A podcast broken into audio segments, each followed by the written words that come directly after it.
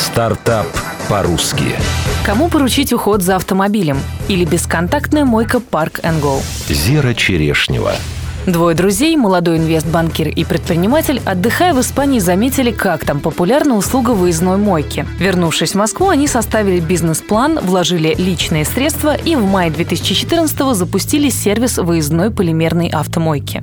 Схема работы следующая. Клиент сообщает местоположение машины, оплачивает услугу банковской картой и назначает время. Чаще всего это ночь. Бригада выезжает на место и моет автомобиль, пока владелец занимается своими делами. Если же уборка нужна внутри машины, менеджер забирает, а затем возвращает ключи клиента. Автомобиль покрывают специальным полимерным составом силиконом, после чего снимают грязь микрофибровыми салфетками. На одну машину расходуется не больше литра воды. Для сравнения, при обычной мойке тратится до 120 литров. Услуга в Москве оказалась очень востребованной. Команда решила идти по пути предоставления комплекса услуг крупным бизнес-центрам и жилым домам с подземной парковкой. Сейчас у сервиса 6 точек постоянного обслуживания. Большой популярностью пользуются недавно запущенные услуги шиномонтаж и шинохранение, тоже удаленно. Кроме этого, Park and Go работает в торговых центрах. Пока вы совершаете покупки, автомобиль моют на вашем парковочном месте. Для оптимизации работы был написан софт и мобильное приложение. Сейчас услуги передвижения рабочих и менеджеров все вплоть до профайла клиента существует в единой системе. Любую операцию можно отследить. Но на этом компания не останавливается, рассказал коммерсант ФМ сооснователь проекта Park and Go Павел Мясоедов. Мы хотим создать сервис,